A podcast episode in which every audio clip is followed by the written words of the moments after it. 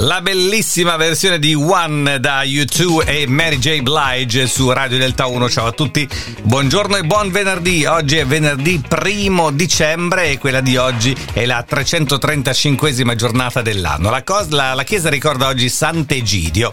Oggi la luna è illuminata al 91,7%. Oggi è la giornata mondiale contro l'AIDS. Il sole sorge a Campobasso alle 7.08, stamattina tramonta alle 16.32 e questi sono i fatti principali raccontati dall'almanacco di oggi. 1913 l'azienda automobilistica Ford vara un nuovo sistema produttivo basato sulla catena di montaggio già sperimentato in azienda. Ad ogni operaio è assegnata solo una parte specifica dell'auto che arriva alla sua postazione sul nastro trasportatore, riducendo i tempi di produzione. 1919 prima seduta parlamentare per Nancy Astor, prima donna al Parlamento britannico. Nel 1925 viene chiusa l'istruttoria per il delitto Matteotti, niente processo ai mandanti.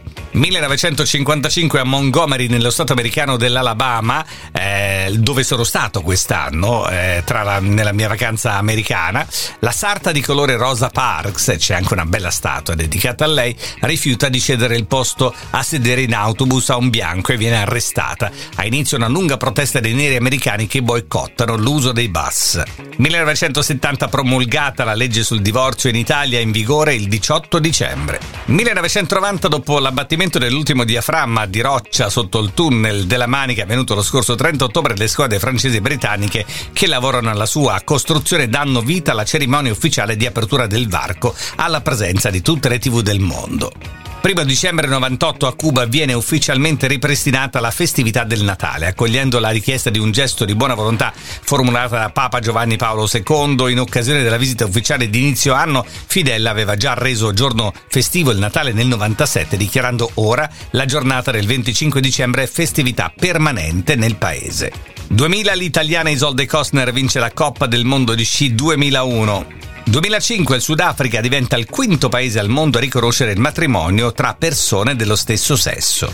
Primo dicembre 1988, l'abbiamo detto anche inizio al Manaco, oggi è la giornata mondiale dell'AIDS, si tiene nell'88 per la prima volta la giornata mondiale contro l'AIDS. Il tema della prima edizione è comunicazione per sottolineare l'importanza fondamentale rivestita dall'informazione nella lotta al virus dell'HIV lotta al virus eh, attraverso le comunicazioni che però è praticamente assente. Adesso va ricordato e non va ricordato soltanto il primo di dicembre che l'AIDS non è sterminato, che l'AIDS c'è ancora, che si prende ancora il virus dell'HIV anche se in questo momento eh, si può curare attraverso dei farmaci, ma il problema non è risolto. Molti pensano che mm, l'AIDS non esista più, l'AIDS esiste ancora, bisogna continuare a proteggersi finché il virus non verrà del tutto sconfitto.